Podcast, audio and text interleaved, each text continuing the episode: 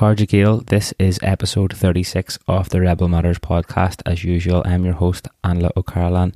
And on this week's episode, I sat down with Alex Homitz from the Connolly Youth Movement. The Connolly Youth Movement have taken over a vacant property in Cork City and have set up a squat there that they've renamed Connolly Barracks. And I went down to the Liberated building to speak with Alex and find out a little bit more about what the squat was about. It's quite a long episode, so I'll keep the introductions nice and short today, but there's a couple of things that I want to let you know about first and foremost before we get stuck into it. Firstly, we have properly launched the GoFundMe campaign for the volunteer gym that we want to open up in the West Bank this year. The overall financial goal of the project is to raise 30,000 euros so that we can go over and install a gym in the Aida refugee camp to help the people there have a little bit a better quality of life and to help them combat some of the main health issues that they're suffering with over there because of the ongoing Israeli occupation and the oppression that they get from the Israeli army coming in to the camp at will and trying to make life as difficult as possible for people in the Aida refugee camp.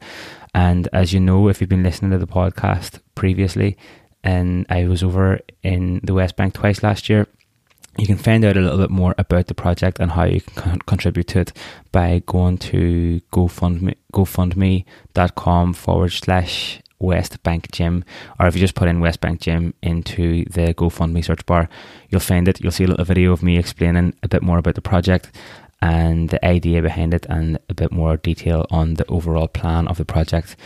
So we launched that properly this week. So if you want to get behind that, it's it's a very very worthwhile project, and we would really appreciate any help that we can get in terms of the fundraising and also promoting the project in general, so that we can actually make it happen.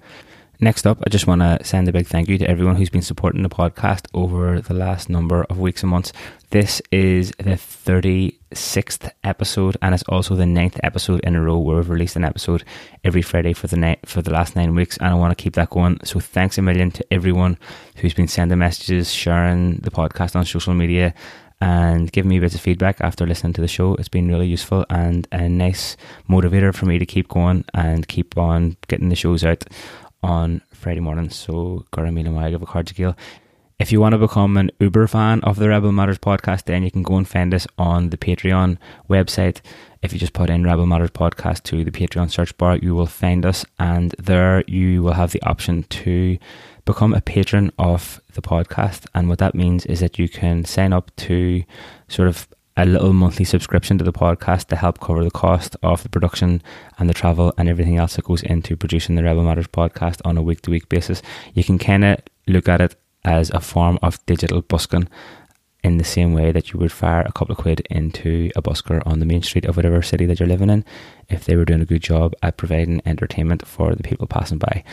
Of course, if you don't want to do that, then that's okay. The podcast is still for free and widely available on just about every podcast platform that's out there. So you can give us a little review and a rating and share the podcast around with your mates. If that's a way that you would like to support the podcast as well, I would be very much grateful for that.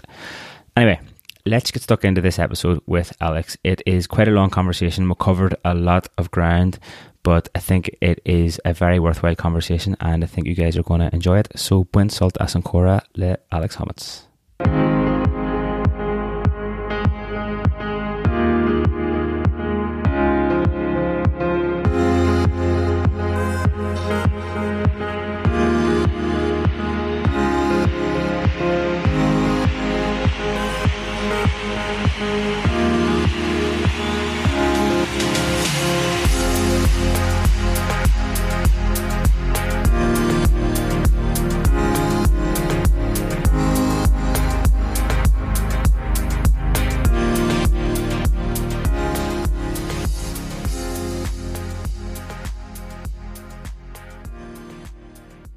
Could you tell me a little bit about how the Connolly Barracks came about?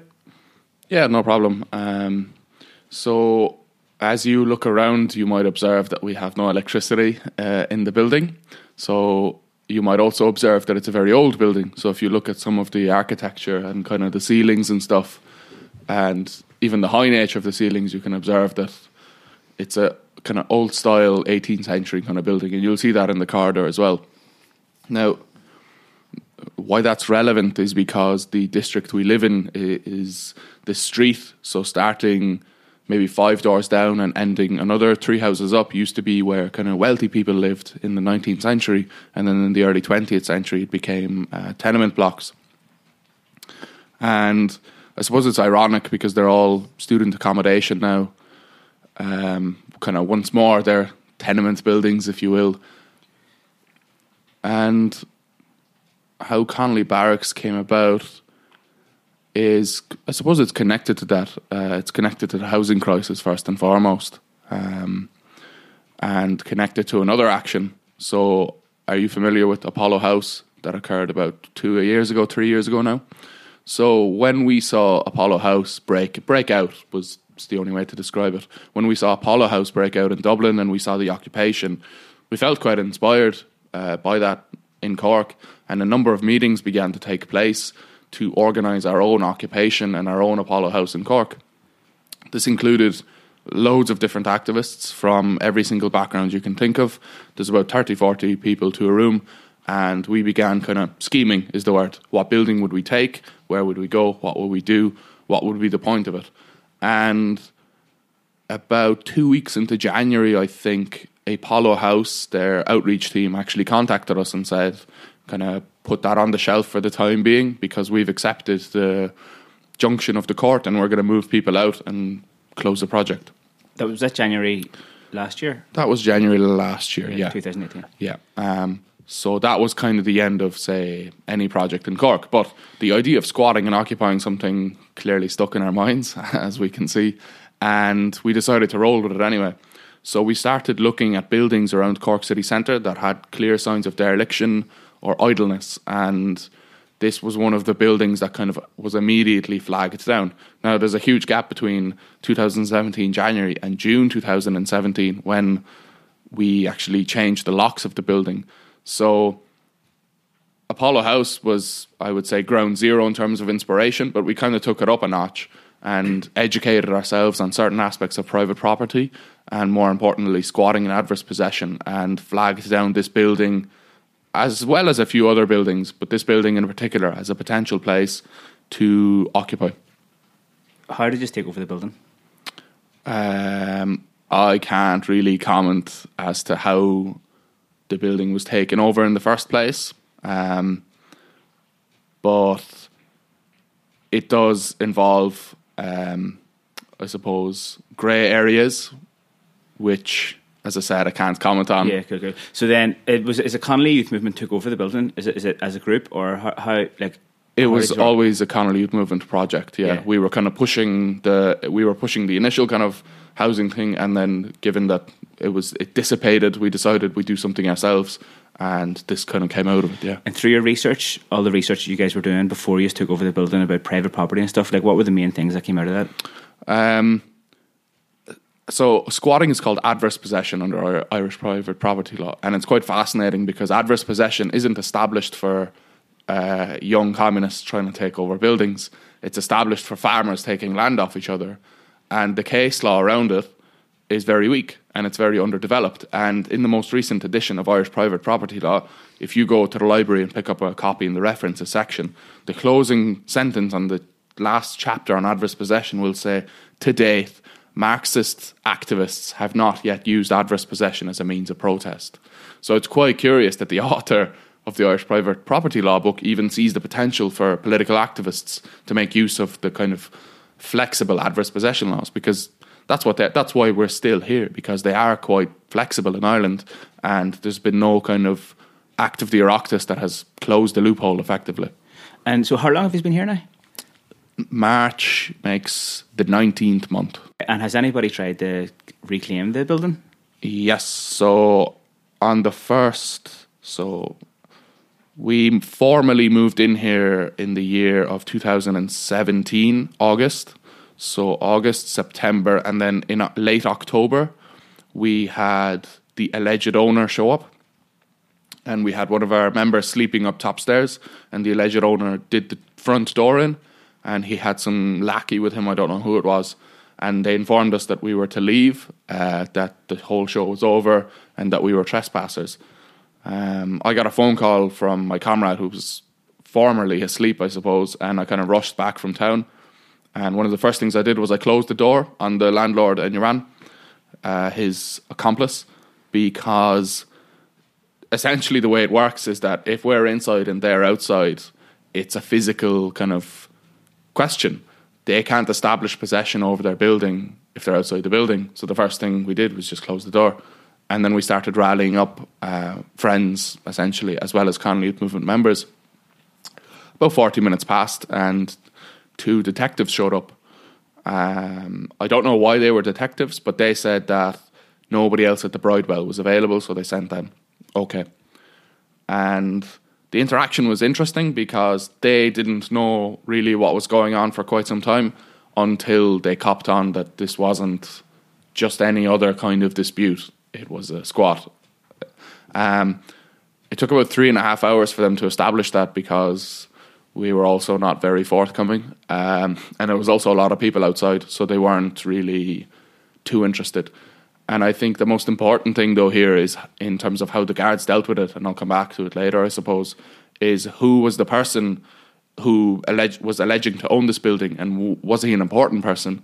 And as it turns out, he wasn't important enough for the guards. Now, the reason that's relevant is because we had two further occupations last summer, and they were owned by AIB Bank, and we met the emergency response unit, the special branch, criminal detectives, a paddy wagon, and two regular guards. So, who owns the building is also quite important, derelict or not. Where were the other two squats? They were opposite St. Finbarr's Cathedral, and to this day, all those buildings are still empty. So we're sitting in so like the kitchen living room at the minute. It seems like the place is fairly well organised. Have you been organising yourselves in a certain way since taking possession of this house? We organise according to the principles of democratic centralism. Um, the ideas Lenin laid down essentially when he argued in 1903, as far back as then, as to how a party should be properly organised to maintain a cohesion of direction and discipline. And what that means essentially in practice is that we sit around and make all major decisions in the house together. Uh, that we have the opportunity to dissent or air our criticisms, but that decisions, when they're made, are binding ultimately at the end of the day. And all housemates, for example, are bound to carry them out. And the branch is organised in the exact same way as is the movement nationally.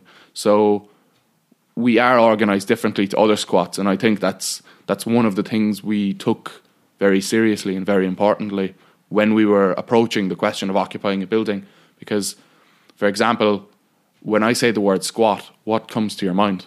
Say, I think traditionally squat would be say just a house that's been broken into and people are just living there. Yeah, yeah, that's the thing, and I think that's what most people think as well. Um, and then in Dublin, for example, the squatting scene is quite different as well. It's not very. It's not about sending a political message. It is about breaking into a building and living in it, or even having like a house for sessions or whatever else, or a house where you can do whatever you want. And we decided that that approach wasn't really appropriate for communists, and it wasn't really appropriate when we're talking about a socialist revolution. But then we'd go and kind of trash a house and occupy it and stuff, and live here like animals.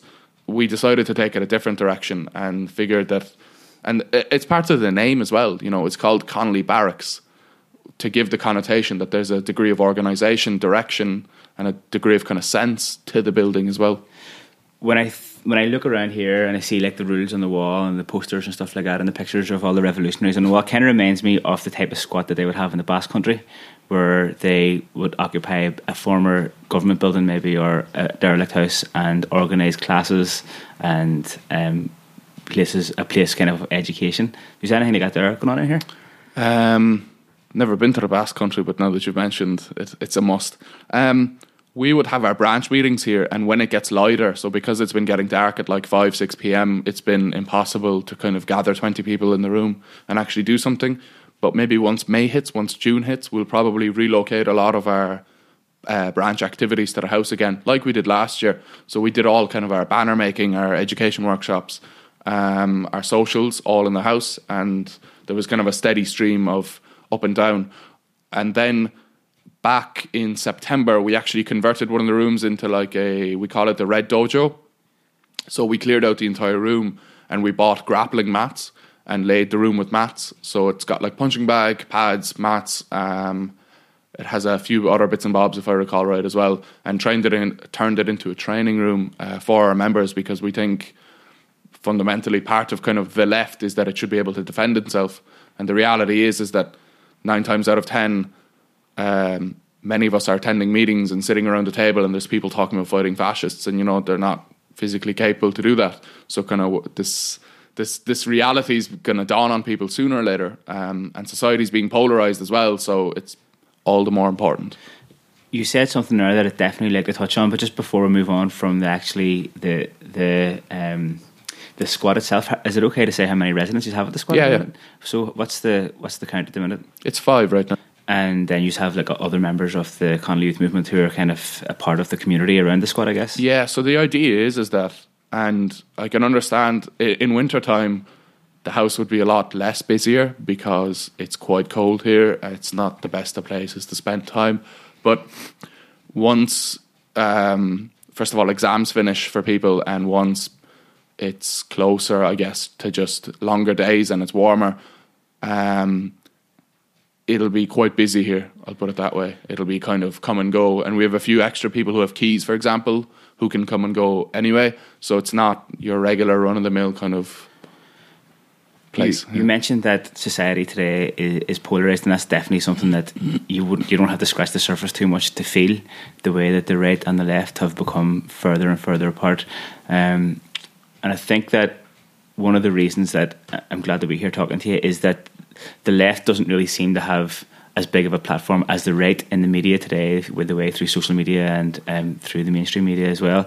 What are the things at the minute that are polarizing the, the, the two sides?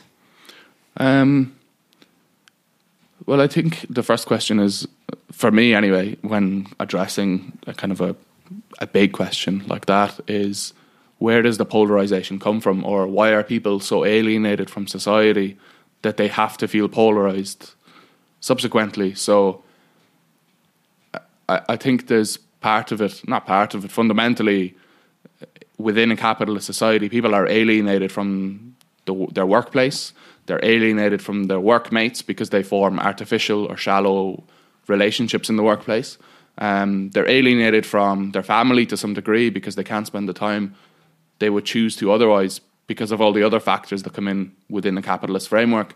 So what you have is a lot of really pissed off people who are finding it difficult to find a place for themselves in society. And an endless barrage of propaganda and information, predominantly from the hegemonic and from the ruling class, predominantly from those who own all the media, talking about or trying to direct them to what they believe should be the issues. And more often than not, the media of the ruling class are directing a significant portion of the working class towards issues that aren't really issues, non issues. You know, um, this talk, this right wing talking point, the great, dis- the, what is it, the great displacement. Um, that's the main right wing talking point, for example, in Western society, that there's a plan by government to displace large amounts of um, ethnic populations by migrants. But the problem is, this is actually genuinely being picked up on. Be- and part of it, like, there's a multifaceted argument here, is that it's being picked up on because it's not being coherently challenged by the left. But I'm not trying to say that in order to blame the left. But it is a back and forth process. Like if if there are certain arguments that are presented by the right or by um, the right's kind of media or propaganda tools, and the left fails to answer them, then it's safe to conclude that those arguments kind of take root within people's minds. So if something keeps getting repeated over and over again, and there's no response, well, some people out there are going to believe it so I think this is going to be a, fairly big question, but I'm going to try and get you to summarize these things because it's something that, because of the fact that I'm I'm interested in, in politics and stuff and like that in general, um, I feel like I have maybe like more of a familiarity with some of the terms that are being used in the media today that result in some of this polarization that you're talking about. But then a lot of times people ask me, they're like, "Well, what does this mean? Uh, what does that mean? Like, what is what is left wing? What is right wing? What is capitalism, what is socialism, communism, Marxism. Do you think we could maybe run through some of the main terms at the minute? I know that's kind of a big question, but I'm just thinking in terms of like the people who are listening to this, we don't know like where their what starting point they have, and I want them to get a clear picture of your opinions and your views from this podcast. So I think that maybe like to have a little bit of uh, run through of some of the main terms, if if that's if, if you if you can. Yeah, no problem. Um, so where will we start? Well, what is capitalism? Capitalism is the method of organizing society in the interests of capitalists. Kind of stupid, right? But that's that's essentially what capitalism is. And then the next question is, well, who are the capitalists? That's I think that's the next logical conclusion. Um, capitalists are people who own assets and continue to reproduce wealth, or they own wealth and continue to reproduce wealth. Again, very vague and very broad. So I think the next question is, well, what's capital, or um, yeah, what, what, what's capital? I guess if capitalists are people who own capital to reproduce wealth, then what is capital? In many ways, capital can be anything used to create further wealth. So if you own three homes and rent out two of them, two of your homes become capital and thereby making you a capitalist. If you own a factory and produce toothbrushes, you're a capitalist because you own the capital that is the factory.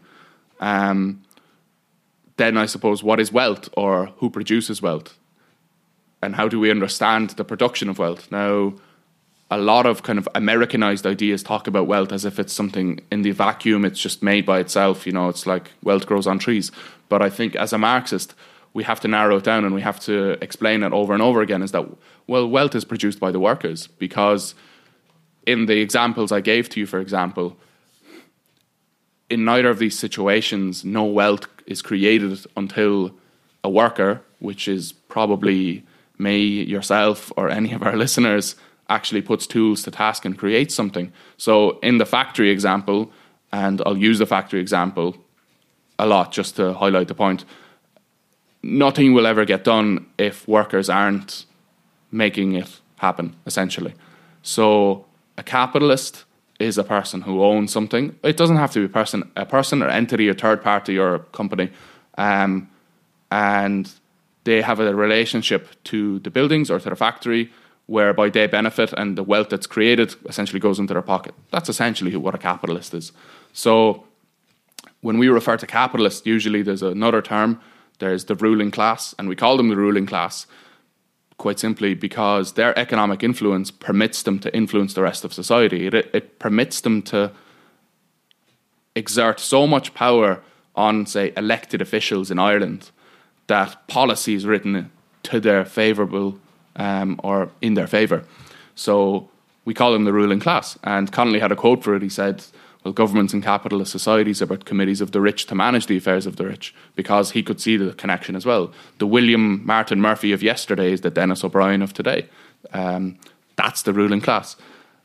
Then we have to get on to questions like when a worker works uh, and they produce wealth, kind of what happens to it, you know, and who's the benefactor of it in a more technical way. So, for this example, I'll use a cafe. So, let's take Cork Coffee Roasters. I always get a coffee there. You go into Cork Coffee Roasters and you get your cup of coffee for three euro. On an average hour, in a busy hour, a barista in there will sell about 50 cups of coffee. Um, and we both know that 50 cups of coffee doesn't equal to the wage they make. So, how is their wage determined? And what happens to the other cups of coffee that they sell? What happens to the profit they make? Well, the employer and in this case the capitalist, sets an amount that they're willing to pay as minimum wage. In this case, it's governed by legislation, uh, purely because trade unions were strong enough to set minimum wage here at, at some point in history. The capitalist sets the minimum wage, which, for argument's sake, let's say is 10 euros, and the barista will sell three cups of coffee and make that 10 euros. The other 47 cups of coffee that they sell will not go into the pocket of the barista or the worker, it'll go into the pocket of the capitalist. And this relationship is recreated in every single workplace in the country. In every single place you go to, uh, be it one that produces something directly, such as toothbrushes, or be it one that sells something, uh, such as food or something to drink.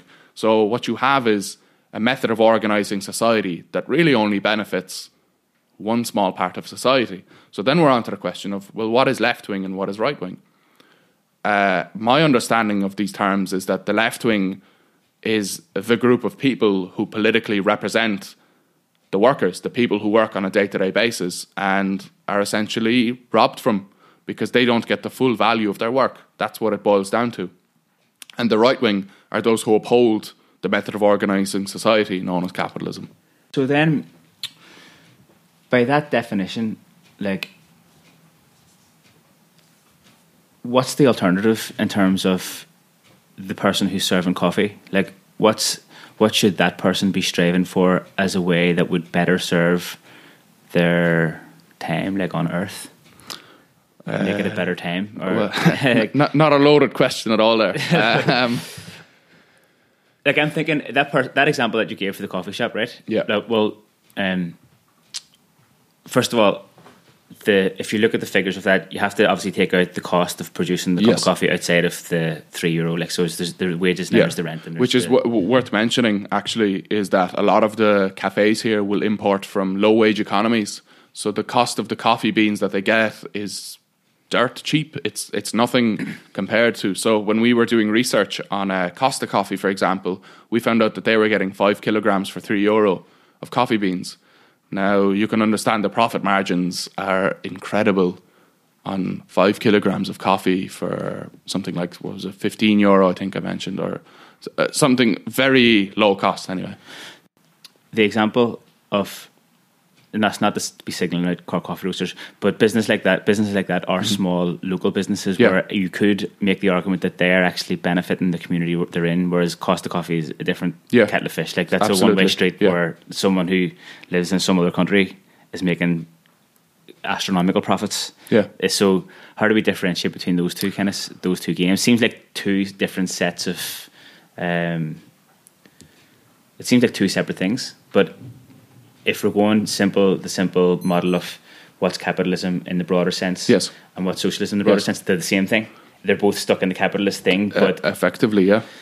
so is that a fair argument? But say, for example, like uh, like the business that I run in, in the city centre, like is is for sure the people who work there are benefiting from working there in the sense because of the way that we're set up that that, that it's a cyclical thing, like that they're getting more benefit than just the wages that they're getting, and the wages they're getting are good, but then they're also getting other opportunities as young coaches that they can then move on and everyone is just passing through for us anyway. So the thing is to help them become as as trained in whatever area they want to be trained in as uh, while they're with us, and then they move on and then they go off and do something else that they want to do in their life. Like that's a part of the capitalist model as well. And because It of is, the fact that yeah. we do, like say, we have events around our service that are free to break down any barrier to entry for people, like long table lunches where people just bring share food, the book club which is free, movie nights, um, provide a service that is beneficial to the people who are getting the service. It's beneficial to the people Mhm. who are giving the service because they're getting paid proper money and they're doing something worthwhile and benefiting their community. Uh, for me, like, and and I would be like very like left wing minded person myself, and but I know that I'm a part of the capitalist game. Well, we all are. Yeah, exactly. So h- how do we how do we like square that circle? Or Okay. Um, well, I think first and foremost, when we talk about kind of differentiating, there's a bit of there is a little bit of moralizing where we say kind of oh the small business owner versus the big the big business owner. I don't think it's our objective to give it a moral tinge first and foremost in the sense that first we have to understand what are the mechanics of capitalist society like how does it actually function? So when i say that i'm not trying to equate the two because I, I agree with you we should differentiate. I'm not trying to equate the two as if we should take them on in the exact same way. If anything i'd be of the view that we take on all the multinationals before we deal with anything else. That's that would be m kind of my take on it and i think i'd find a lot of agreement among comrades in arms. But ultimately the mechanics of capitalism and how Marx explains it in his pamphlet Wage, Labour and Capital or Value, Price and Profit is the same for small businesses. So small capitalists or big capitalists, their relationship uh, to capital and to their workers is the same. How do you square that circle?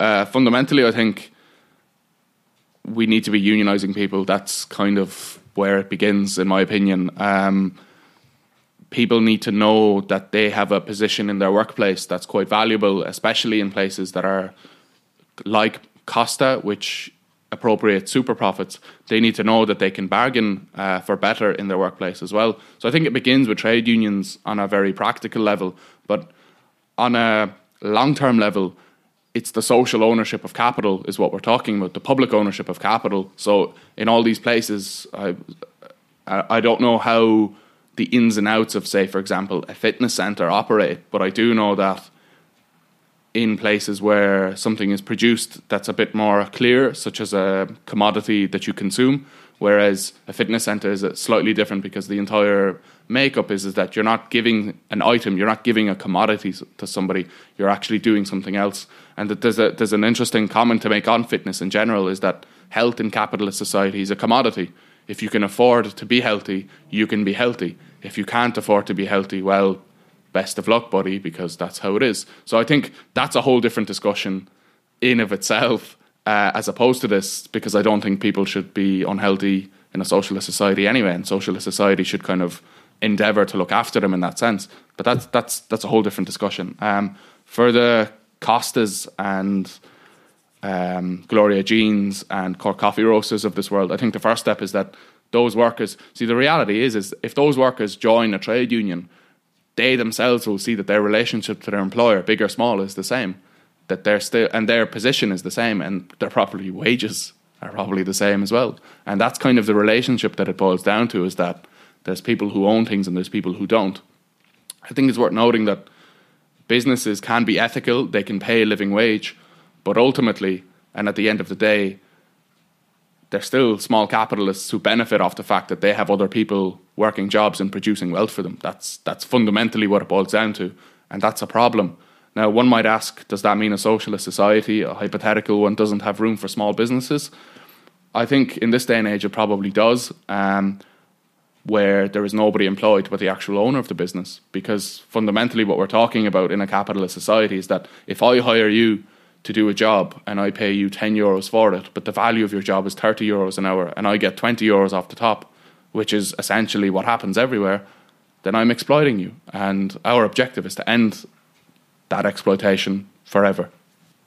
What you're saying then is, I guess, that's kind of the textbook explanation of that. That if if, we, if there was say another another person who was sitting here who had kind of was another member of the Connolly Youth Movement yeah. or whatever, they would kind of be saying the same thing.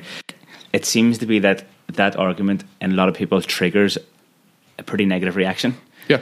And what are the most negative reactions that you get when you when you when you say those things? Um, the most negative reactions tend to have nothing to do with the actual arguments themselves. Uh, one of the most frequent things the Connolly Youth Movement, note the name, is confronted about is Joseph Stalin, despite having no connection with the person in question. So the most negative reactions are often the most irrelevant reactions as well. And the reason they're like that is so I went through the education and through the schooling system here, and it's firmly of a certain persuasion that gives you a firm set of beliefs about the world and about the historiography of society and Eastern and Western Europe that's not exactly favorably disposed towards socialism.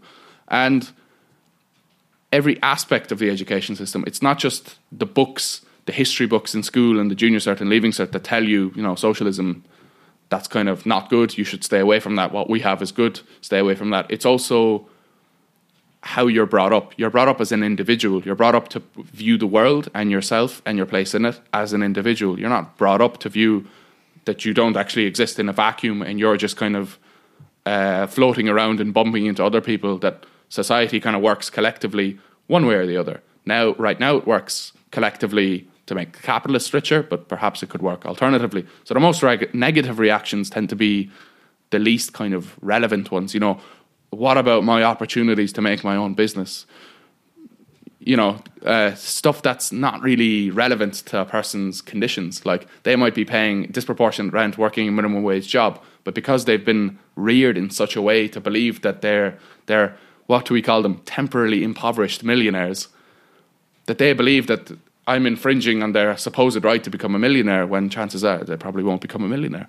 Like so there's outrage about things that aren't real or are deliberately planted in people's consciousness in order to keep them distracted from kind of their own misery, their own low wages, their own high rent, their own diff- difficult living conditions, or their own necessity to migrate because they can't they, they can't make it. But then, does that ar- argument have some merit if we're putting the the model of like a, a business? We're kind of saying that's a bad model because it exploits the people who are working in the business. Mm-hmm. But say, for example, um, okay, just like say for example, my, in my personal case, Yeah. I started a business about six years ago, Yeah. and I know for a fact that it's a really good service that I, I fucking love the business that we have because I feel like I'm doing something useful for people. People come in, they're all happy because they're getting something that they wouldn't otherwise get based on like a personal connection. Mm-hmm. And the people who work there, I know are happy because they're still there and they're they're developing and they're enjoying it and they get the same sense of satisfaction of working with someone and building connections with people as I do and we're all kind of singing off the same page and that and that essence. So and, and I know like say someone else who has got a business who sells really nice food and like sources the food from local farmers who have grown the food and they've supported their families and then they've exchanged that food for money to the person who owns the cafe. Mm-hmm. He's used his skills to make it into something that's really nice to eat and then other people come and buy it and then they become like they get like a sense of joy from eating that food or sharing it with their family. Yeah. So like that seems like all positive stuff. I, I, I think it sounds like you've made you've made it positive with your personal approach to it, for example. But the reality is is first and foremost is that uh, eighty percent of small businesses fail in the first five years. So even the idea that this average Joe can go and set up their small business is a myth. It's it's simply not true. Statistically, it's not true, and that's what we have to go by.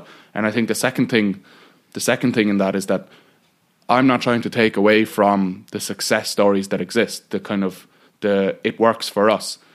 What I'm trying to point out is that it doesn't work for 80% of the working class, and that's where the problem lies. So the approach I think we're taking isn't to specifically say like right okay you have to pass over your health and fitness studio that that's kind of it no it's it's more like continue what you're doing but we have a battle to win for the majority of disenfranchised non-unionized non-organized minimum wage workers in Ireland. I think that's kind of how I would answer that. And I'm not disagreeing with you with what you're saying at all there, but what I was tr- basically, it's important for me to say that the reason that our business is like this is because of the fact that I realize I can see that everyone else, basically who's in the same market as us, is doing it in a way that's not ethical and it's not like mutually beneficial to all the parties that are involved in the transactions of the business, the Yeah. staff, the people who are coming to the business, and all the other people who are in, who are in the business who help us. So, um, it's interesting to. Um, I guess just over the last five or six years, I've become involved in that scene where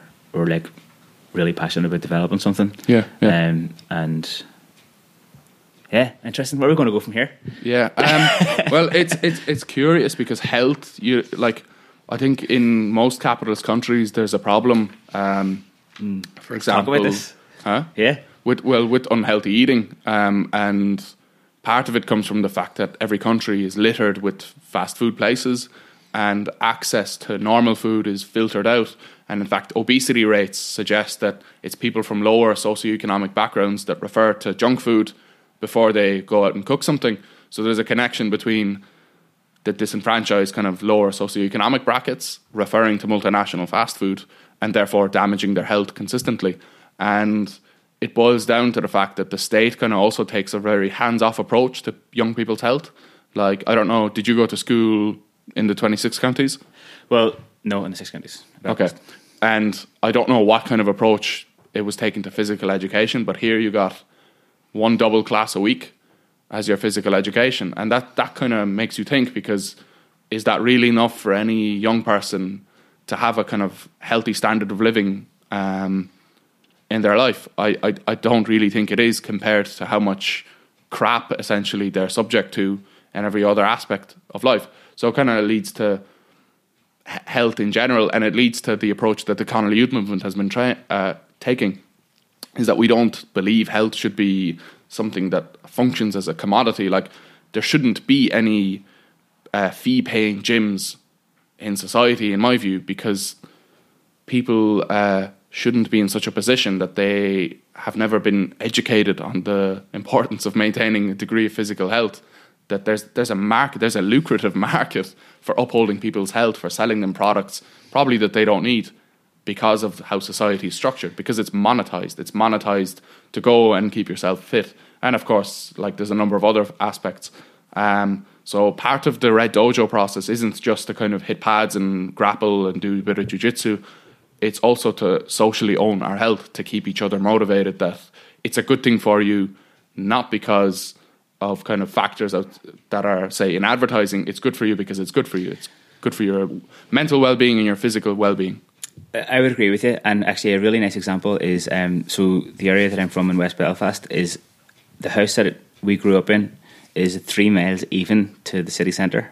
And a couple of years ago, I walked down the road, and I've said this on the podcast before, but um, the I took a tally of all the businesses, and in the three mile stretch, there was over six. There's over there was over fifty at the time, but there's over sixty now.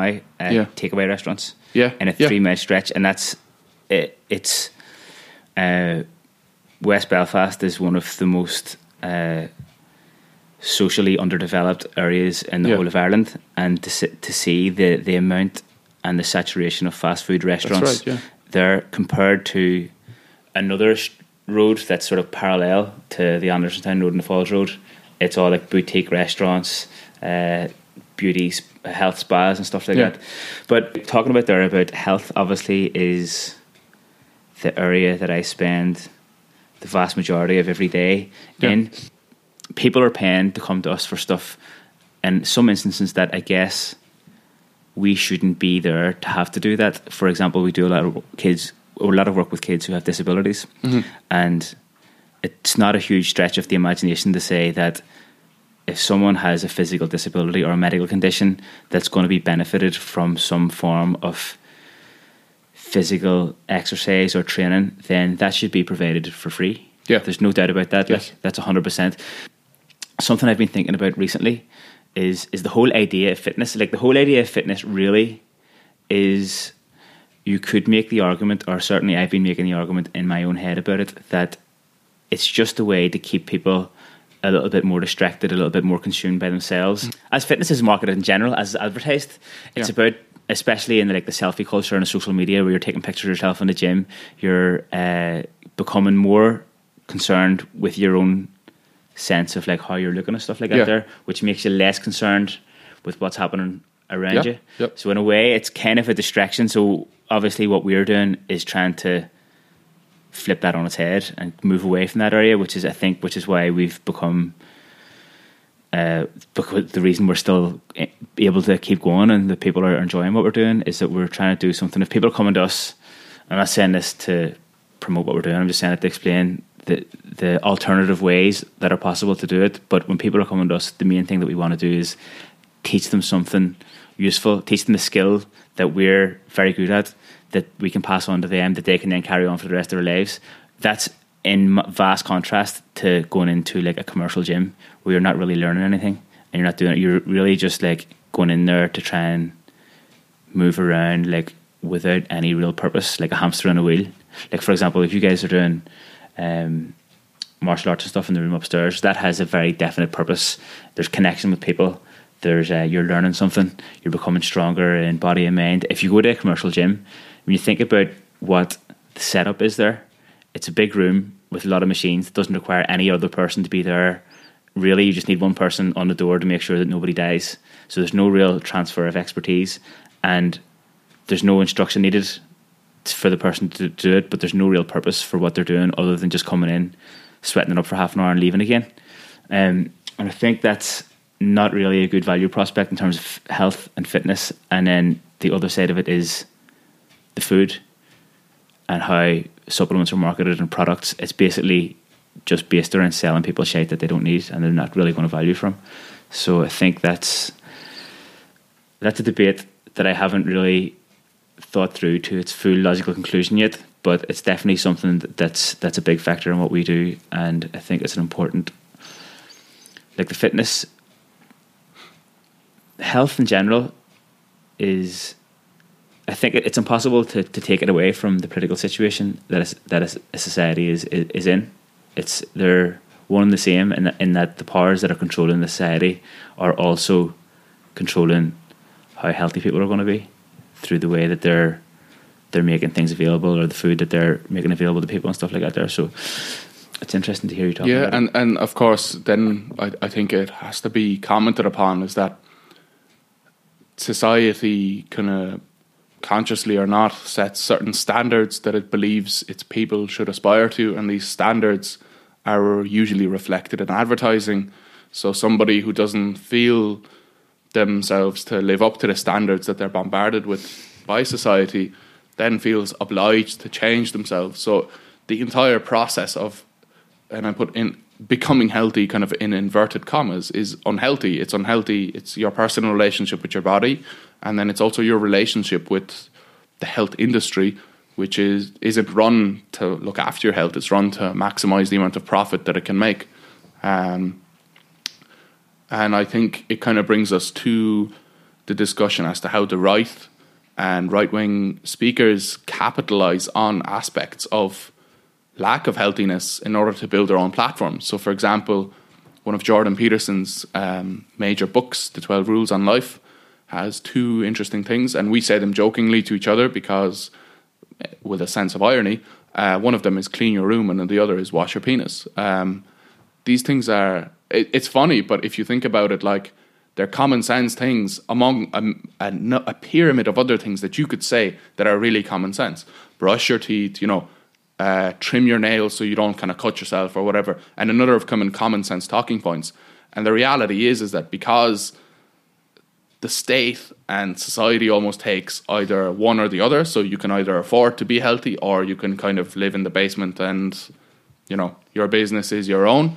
That the right has actually capitalized on predominantly young men who do fall into one of these categories, and the category of young men that fall into this kind of this other one, this this one that's shunned by capitalist society, who's capitalizing and who's mobilizing them, and it's not the left, I can tell you that much, but it is the right when they come out simple statements like that, but in reality, very much needed statements. Things like looking after your health is good for you, but in a in a conscious kind of, um, I would say, non-commodified way. Like you can be happy about your body without having to fit anybody's standards, as long as you find a degree of happiness with it.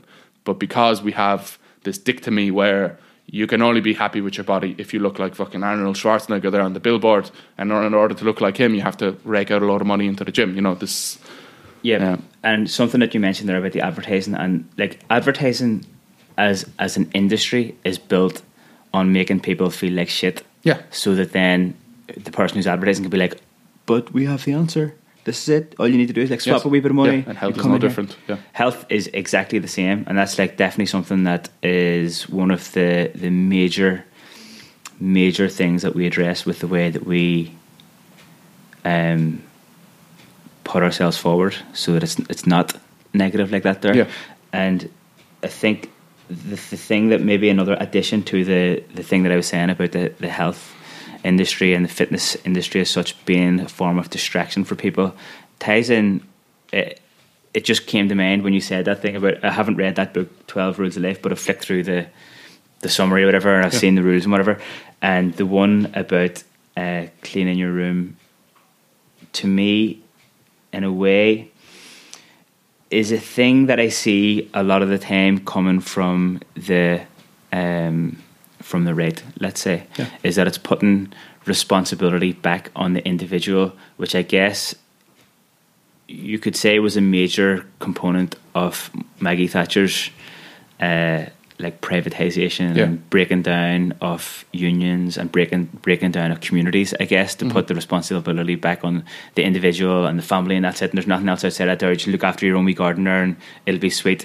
Yeah. And in a way, then that that detracts your attention from what's going on around you. Yeah. And I think it's important, of course, to take individual responsibility for your personal health as much as possible, Yeah. but it's also very important to acknowledge the fact that everyone hasn't got the same opportunities to Yeah. do that, and that there are certain things in society that determine that you're more likely to have diabetes or have uh, get cancer or have high blood pressure or die from heart attack, and a lot of those factors are based on your social economic circumstances, where you're born, where you go to school, and and that kind of stuff. Yeah, um, there's a interesting element to it as well as to how the left and right play out with these kind of suggestions and these discussions. So I agree with you that it is probably an attempt to individualize the problem, but to me, the context in which he says it seems to be as a common sense, like self help psychological thing. Like if you go clean your room, you'll feel a little bit better about yourself. And I, I, I think that's more to do with his approach than anything else. I actually don't think he's clever enough to compare it to like anything more elaborate than that. Um, and people who follow him seem to find something or an element of truth to what he's saying. And as a leftist, it's our responsibility to first of all understand our opponent's argument and then to be able to, pre- on the basis of being able to understand it, present a coherent counter argument. And one of the things, one of the great failings, I think, of the left is to actually address things like physical health in a coherent kind of way because, um, I need to collect my thoughts here in effect, this idea that every person is an individual and you can't infringe on their individual rights has actually been accepted by the left. So imposing something like a healthy standard of living or encourage a political organization, say, saying every member must have, you know, a certain standard of living that looks after their own well-being is considered an infringement, for example, on their individuality, and that's the that's one of the greatest triumphs of kind of capitalist society is that even the left we have today uh, we're still fighting a consistent battle to change the way people interact with each other and how they see their kind of individuality as part of a collective. Because, for example, we had our Congress not too long ago, and there was a resolution. It was titled on counterculture. And uh, I'm going to paraphrase because I'm very bad for coding, but one of the things it said was that it's the responsibility of the organization to look after the mental, physical, and emotional well being of our membership and there was kind of a discussion about it because some people felt that well it was it was a bit imposing you know it kind of carried connotations is that you need to do something that's beyond kind of say just your run of the mill activism and the reality is is that you do need to do something primarily because if you're raised from an early age to believe a certain way to act a certain way and to think a certain way then you're raised in the culture of capitalist society so the question is is how do you take away from that? How do you develop a counterculture that not only challenges it but changes your way of thinking, kind of, and interacting with people? How do you how do you stop seeing yourself as an individual and a part of society? And like that's the, the that's the battle I think that the left is by and large losing because they still see people who come and go as a collection of individuals rather than as I don't know, as Connolly said, the militant army of labour, one whole unit challenging organised capital. Um, to come back to the point that you made there about, or to come back to, to Jordan Peterson's thing again, I remember I, I was um, ended up talking to someone who I hadn't known previous to this night that I met them. We, we were having like chatting away whatever over a couple of pints, and I ended up talking about Jordan Peterson, and uh, I, he ended up getting into a really heated debate about it because I am from Belfast, he's from Cork, but we both had came from similar backgrounds in terms of the type of area that we grew up in and stuff like that. And he was just Jordan Peterson, absolute fanatic. And the the main thrust of his argument was that well, look at me. I, I was born in a working class area. I'm, I'm sweet. I'm making loads of money now. Everyone could do it like Jordan because of Jordan Peterson. You re- read this shit. You look after your stuff. You clean your room. This is the shit. I did it. Look me. And then, but in essence, the vibe that I was getting was he was turning around to the rest of the people who were still in the working class area that he came from. Be like, come on, everyone, let's go. I did it. You, you can all do it. Mm-hmm. But ignoring the fact that there was so many very strong social factors there that were, yeah, he broke through because maybe he's an exceptional person. He has, he had the luck of the draw and the motivation and the education or whatever to get himself out of poverty and in the situation where he was earning more money than the people that generally he was friends with when he was kids.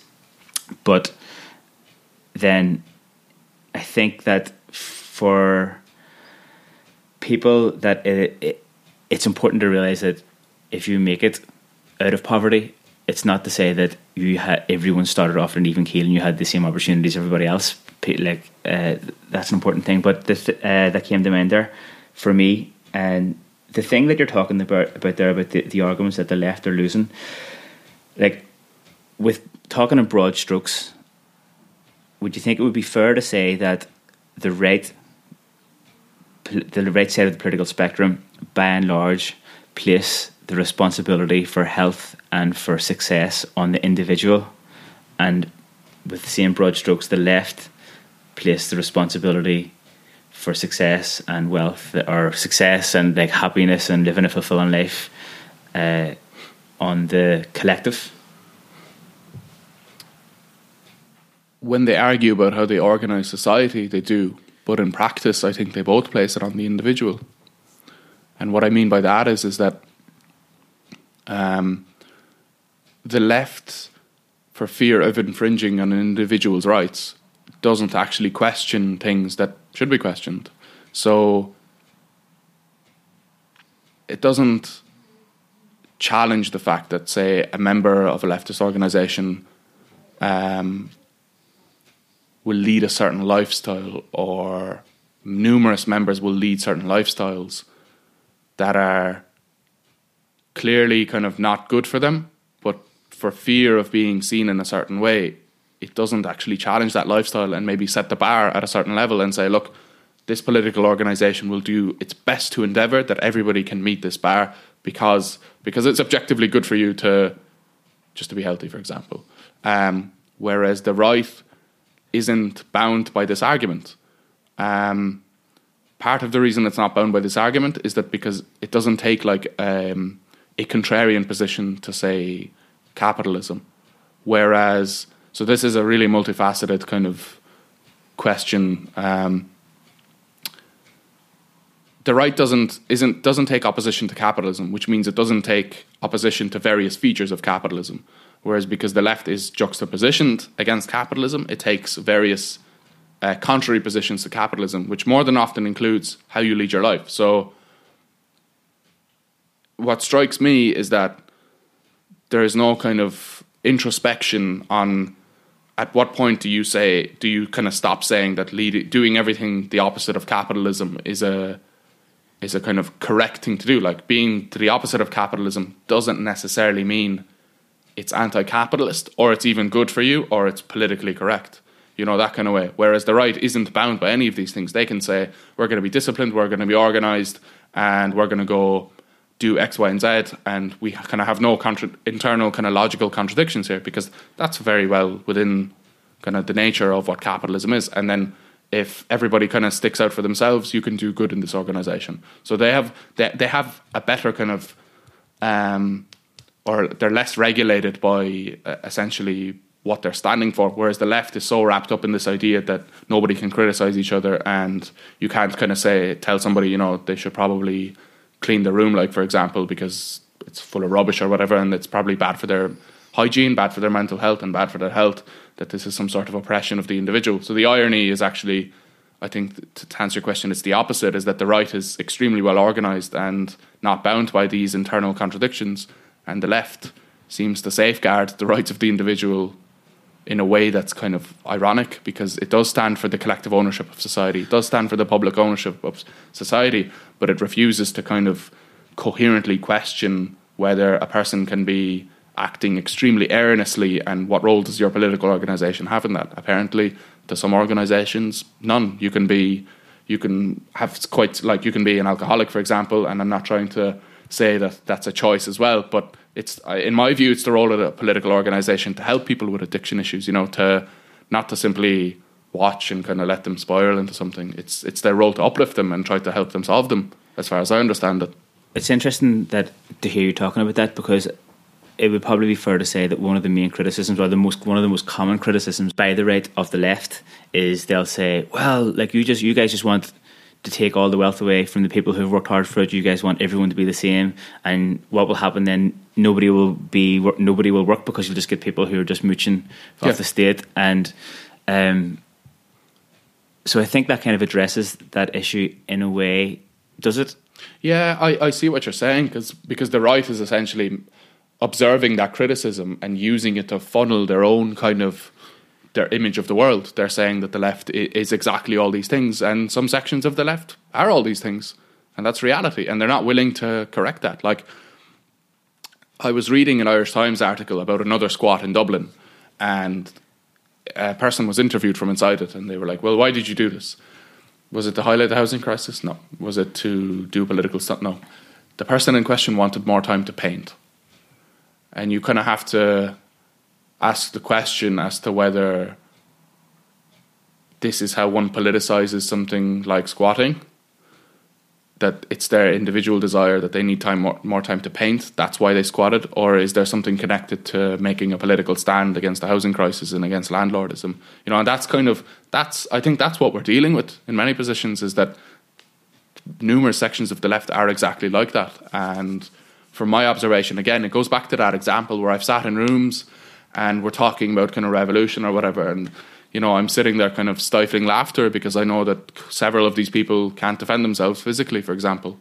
And the right is rising. The right is, as we saw in New Zealand, going around killing people.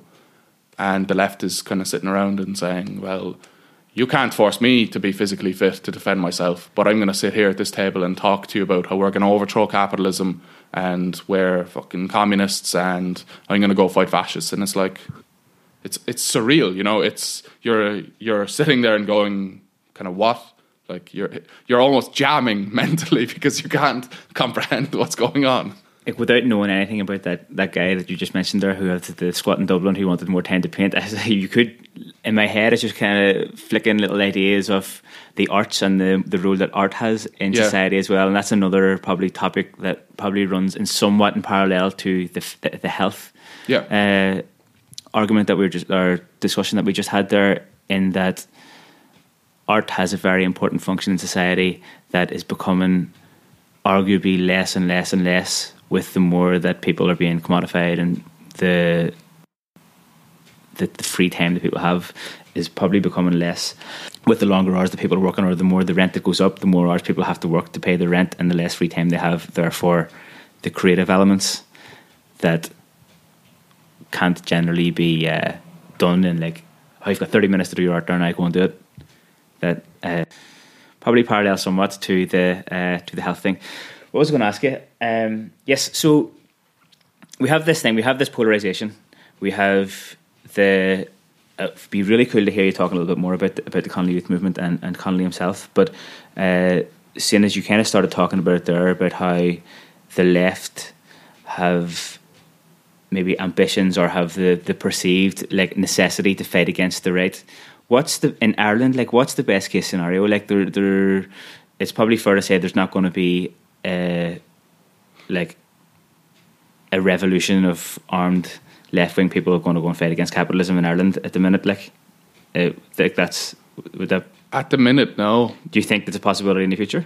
I do actually. Um, how a strategy or how political directive or direction is built by any organization is built on the conditions of society. So what's happening all around us and what's the working class kind of subject to.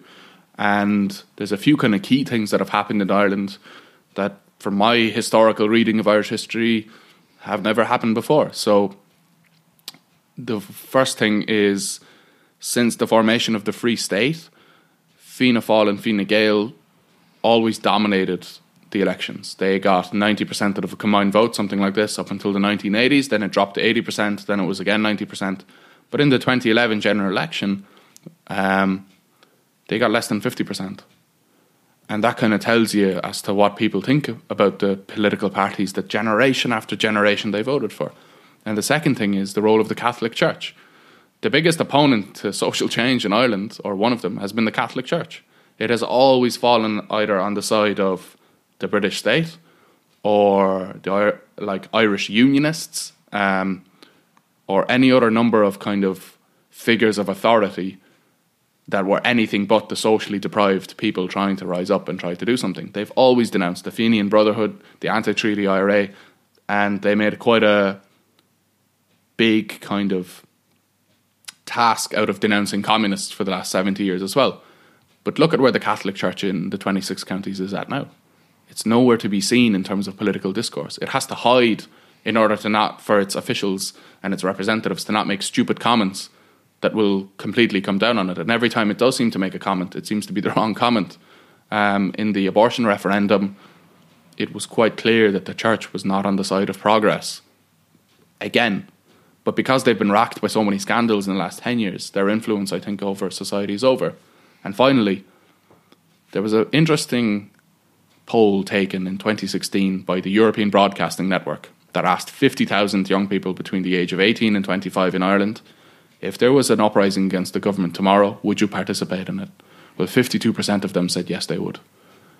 And in my opinion, as a, as a communist, I put all these three factors together and I say to myself, well, that sounds like a very pissed off generation of young people that aren't going to roll over and play dead like previous generations have, but might actually want to do something. Um, from union organizing and from speaking to people in the streets, the anger is palpable. It's like it's in the atmosphere. It's like in the air. You walk around Cork or any other. You, it's almost like you can feel how angry people are but they don't know what to do. They don't know how to express that anger. And I think that the role of communists is to give clarity to that anger, to explain this is how capitalism works. Those are the fucking enemies over there. Those are the people who aid and abet them. The Labour Party, they're not socialists because because of X, Y, and Z. And I think that's the role of communists. And when it all comes together, when capitalism falls into crisis again, for example, I can't foretell the future, but I can certainly say is that looking back retrospectively, that's exactly how revolutions start. There's a crisis that shakes society politically, economically, and socially, and suddenly the most disenfranchised, which is the majority of society, decides they've had enough. And then what happens? Like, there's a few things there that you mentioned that would be cool to kind of uh, thrash them out a little bit further. But first of all, that poll that you mentioned, when it said, you said armed revolution? Yeah. Was that was the thing? So Yeah. that's like obviously armed struggle against Yeah. an enemy Uprising against the state. Yeah. within Ireland. Yeah. I mean, that's like a civil war. It would be a class war, I think, is the correct term. Yeah. Well, uh, if you could, it would be a class war, but it would be Irish people fighting against other Irish people. uh, It's possible, yeah. in essence. And I think that from a personal perspective, I feel like the people who are around about the same age as me, I'm 30, going on 34 now, but give or t- I say probably f- uh, five years less and five years more are, than me from the north are kind of the first generation in a long time that didn't have to fight against uh, an occupying army because of the fact that the Good Friday Agreement was signed in 1988 when I was 13 or 14. I think when talking about the possibility of armed struggle in, our, in, in general, I've spoke to people who are in their 20s about this and I've spoke to people who are in their 50s and 60s about this who did take part in the armed struggle. And I think that one thing that is sort of I feel nearly like a responsibility to bring up is that talking about an armed struggle in theory can seem like a good idea, but in practice, it's going to involve like killing someone or finishing someone's life and wrecking their family. And you see, like, I, I, I can see people who are going through, uh, who are living lives of trauma because of things that happened 40 years ago.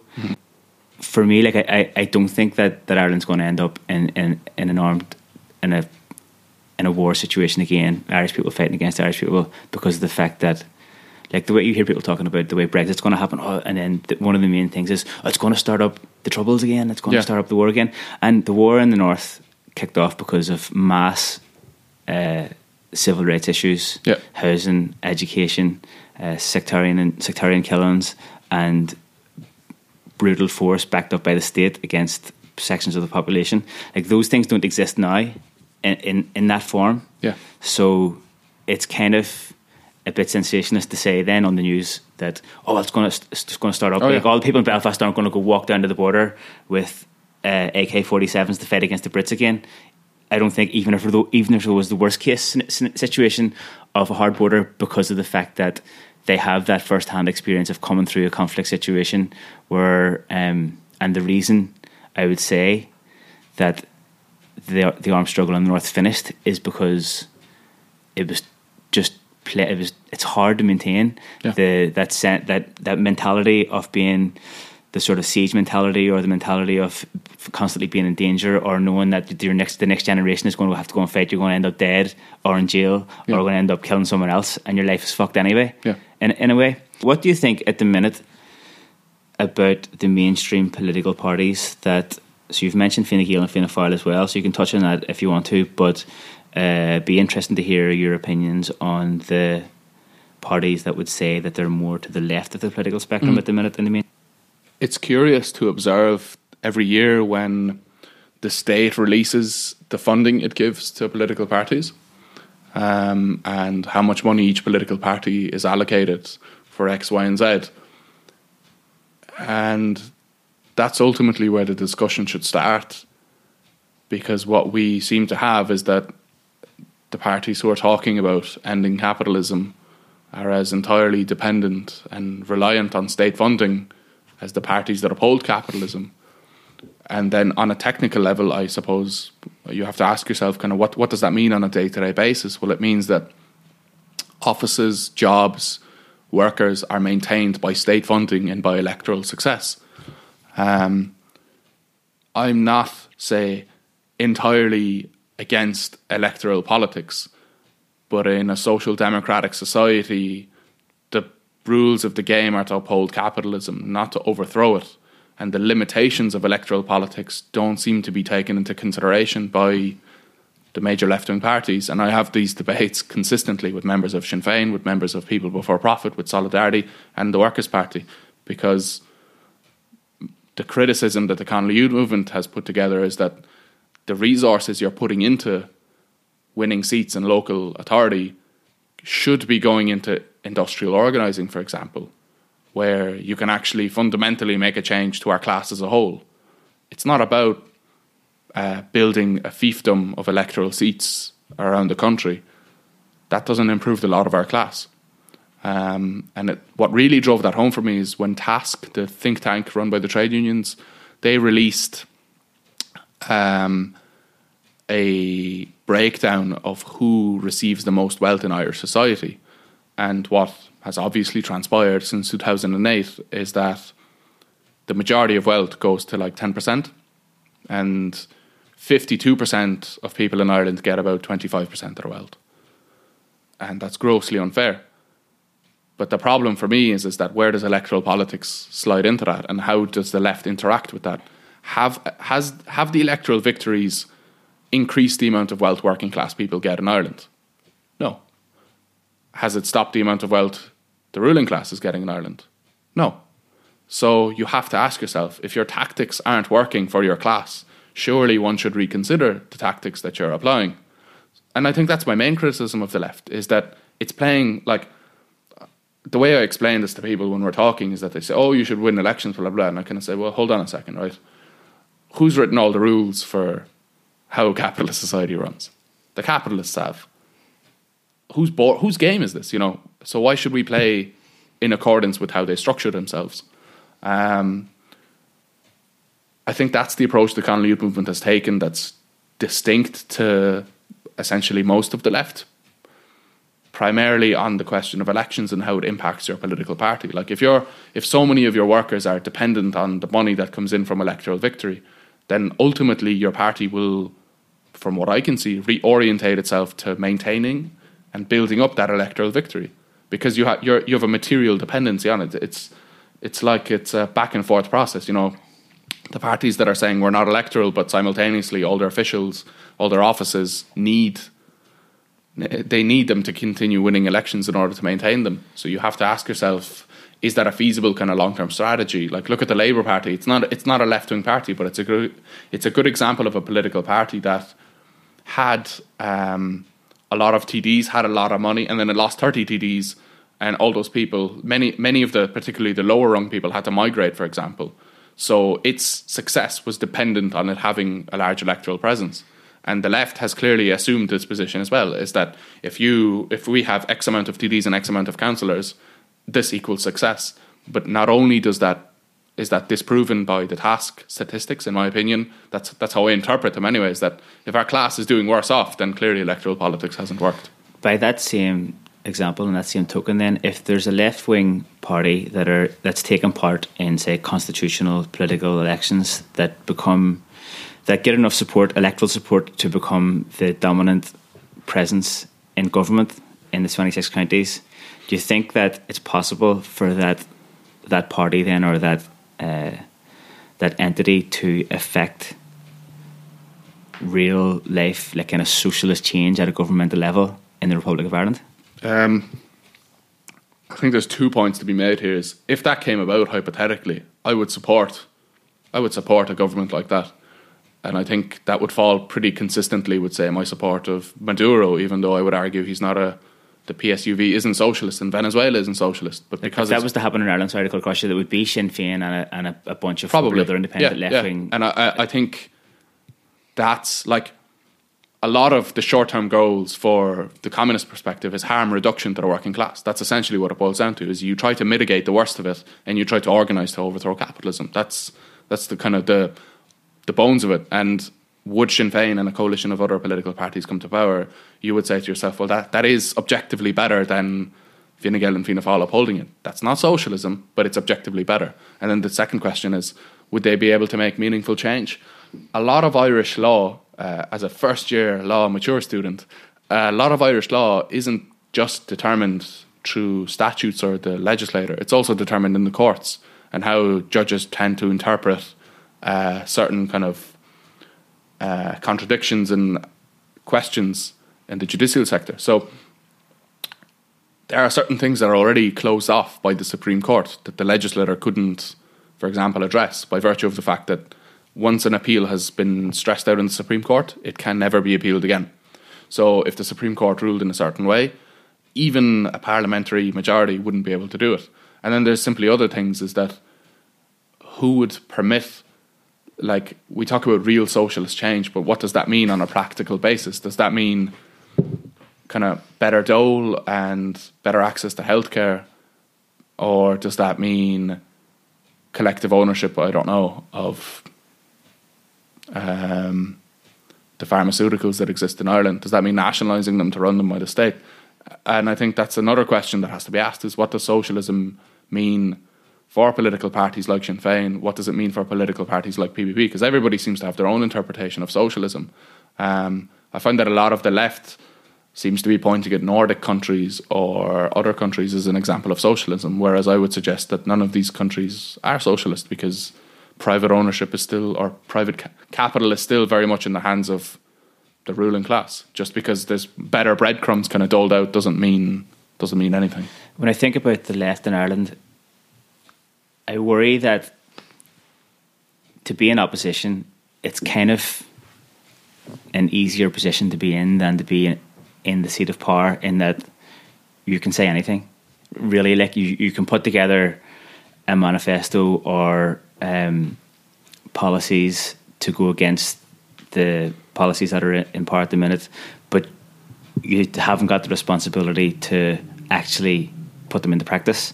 And I think I worry that in Ireland, if the mainstream, say, left were to get into power, that they would just be.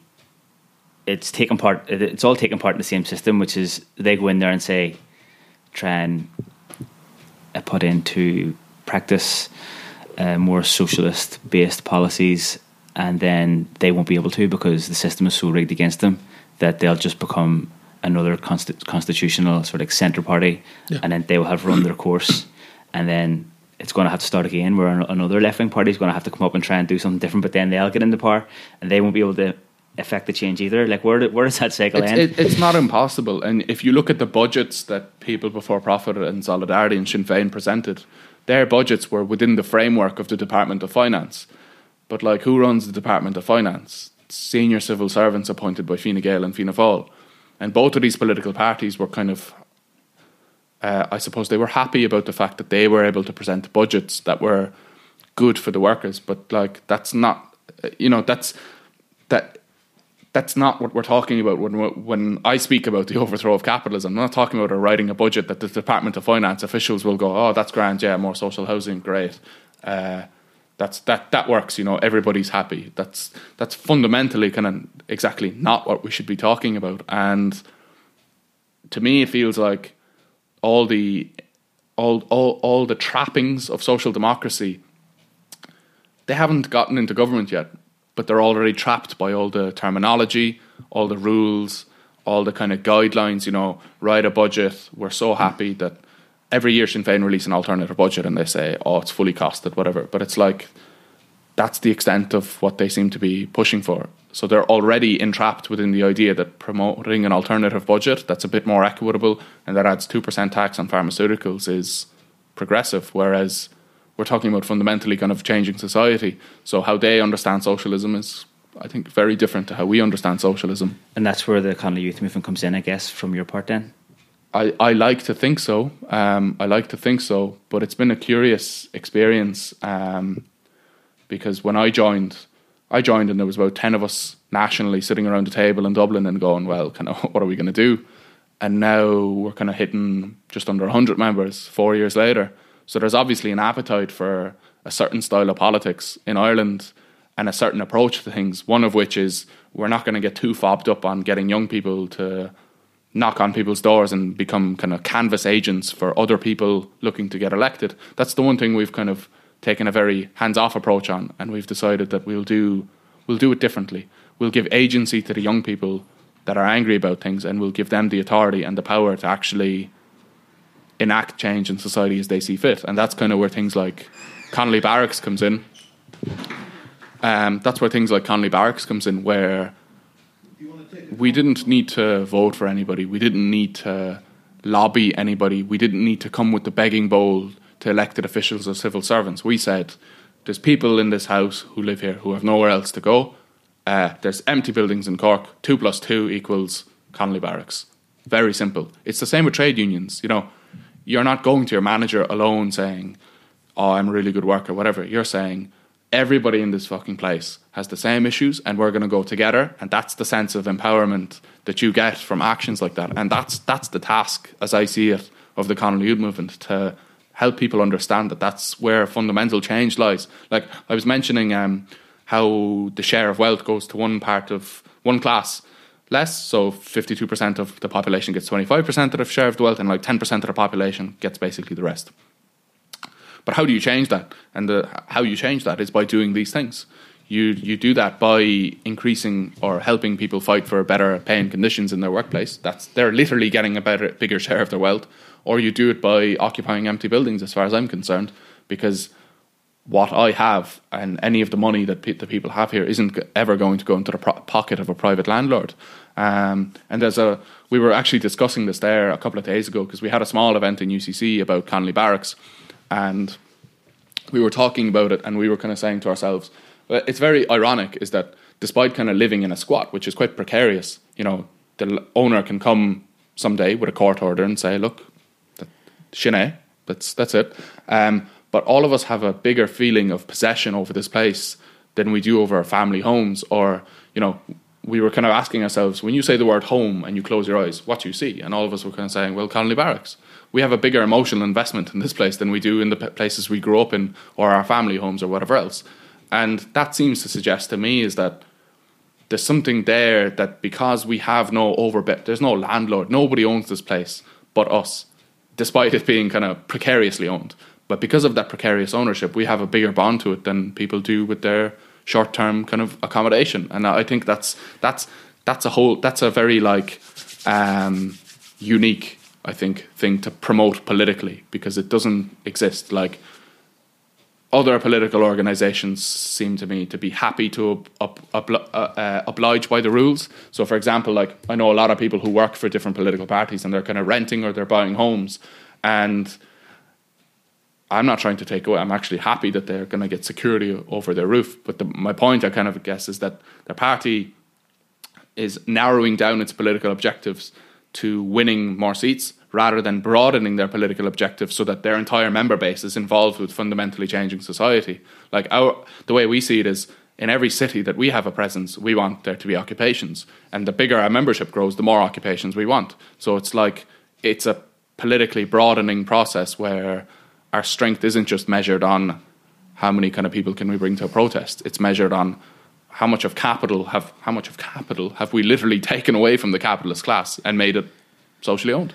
You said something earlier, I think, across the political spectrum, I don't think anybody would be able to argue with about that the importance of having a sense of home and a, a sense of ownership on where you're living. And I don't think the value of that can be understated, really, when it comes to physical, mental health, Yeah. and Yeah. yeah, the how I guess how happy you are in your life. That has a, Yeah. a, a big part to play in it. Uh, kind of a crystal ball question, but do you think that it's possible that we would see the overthrow of capitalism in Ireland in say the next fifty years? I think, first and foremost, the next financial crisis will be a turning point in whatever people decide to do. I think the turning point has already happened. So if we look back to January and December when the events in Roscommon took place, for example, now I find I find measuring like how do you measure where the population is at in terms of how angry it is or how politically developed it is? It's probably by kind of these sporadic events that take place. So in Roscommon we had an eviction, then we had a physical repossession, and then we had people in Dublin. We don't even know if they're connected, going out targeting KBC banks.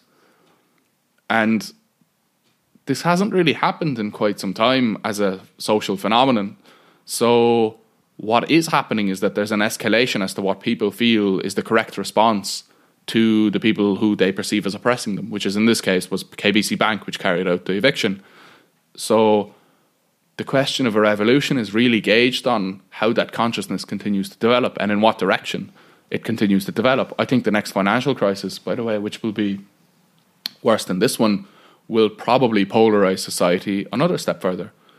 And the the real question that's worth kind of, I guess, asking is where will the left and right be at those moments in time, and how will they deal with falling standards in living and a society that's kind of crying out for change. So I, I think it's possible, depending on how the left acts and how it kind of behaves and how it interacts with the working class.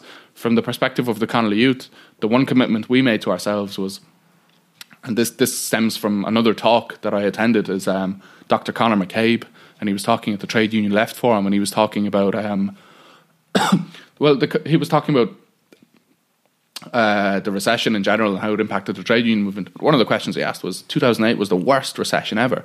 And he goes, Where was the revolution? And it's a question I always ask myself because I'm sitting here thinking, well, when the next financial crisis hits, are we going to simply go out and say, with our placards and peacefully say, no, no more bank bailouts? or are we going to do something else? Are we going to resist a bit more forcefully, maybe because the bank the bank bailout, despite kind of being probably the worst thing to have happened to the entire population, has had virtually no resistance to it. So I think it really depends on what the left does, and if it's going to do more of the same, vote for us for socialism.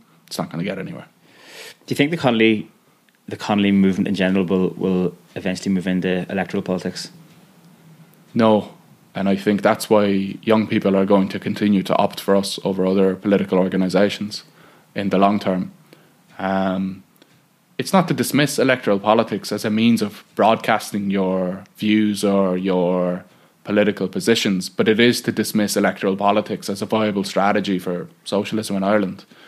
Nobody's going to allow a Dáil majority to suddenly overnight change who owns Ireland and who owns Ireland are US multinationals, EU banks, and people like Denis O'Brien, as well as six counties of the fucking country are partitioned and occupied by the British Army. And a Dáil majority isn't actually going to fix any of those things. So, crucially,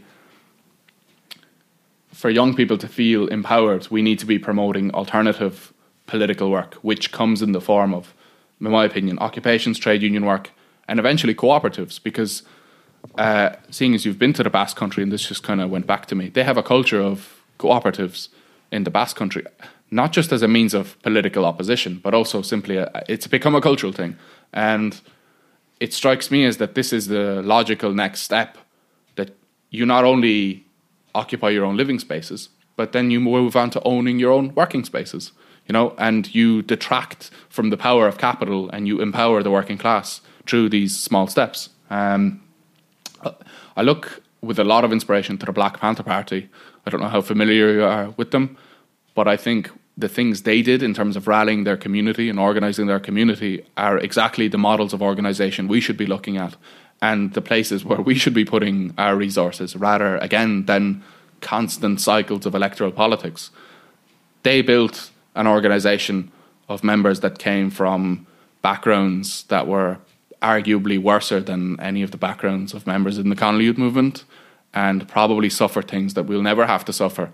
And they still built a disciplined, militant, nationwide organisation that was able to not only politicise their membership and how capitalism worked, but also make meaningful change for their communities.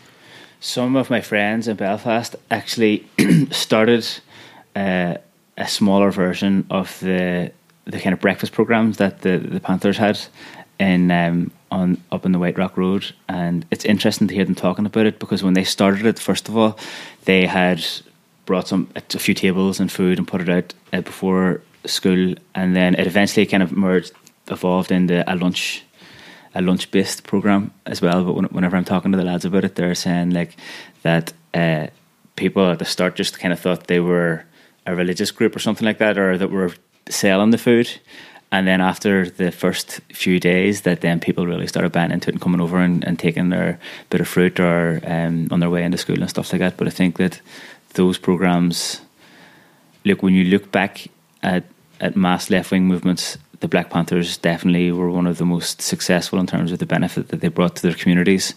They were kind of destroyed from within whenever the American government brought brought um, crack cocaine and things like that into the into the black areas. Yeah. Um, there's a really good book actually I read called Black Against Empire. Mm. Very interesting history of of the Black Panthers. So, did you join the Connolly Youth Movement because of your interest in, in James Connolly initially, or how did it come? No, about? actually, no. Um, so, it's related to a bit of background history about myself. Um, so, I was born in the former Soviet Republic of Estonia, and we moved when I was about five. 1998, give or take, 99, we settled in Bandon here, and a lot of that, a lot of my politics have been framed by the fact that, well, why were we migrants in the first place? Obviously, as a migrant, I think every migrant asks themselves, why did I have to move? And you might draw different conclusions, but the conclusion that was obvious to me was that because we were poor. Well, then the question is, well, why were we poor? And the logical conclusion is because it was because of the collapse of socialism. So then the next question is, well, what's socialism? You know, you have to read about it to understand it. And it kind of came as a natural lived experience, or at least the consequences of a lived experience. So I might not have lived through socialism, but I've certainly lived its consequences. And one of those consequences was absolute dire poverty and then the necessity of having to migrate. Um, politicization actually came about like more acute politicization came about through Operation Protective Edge when Israel killed 2,400 people and 800 children.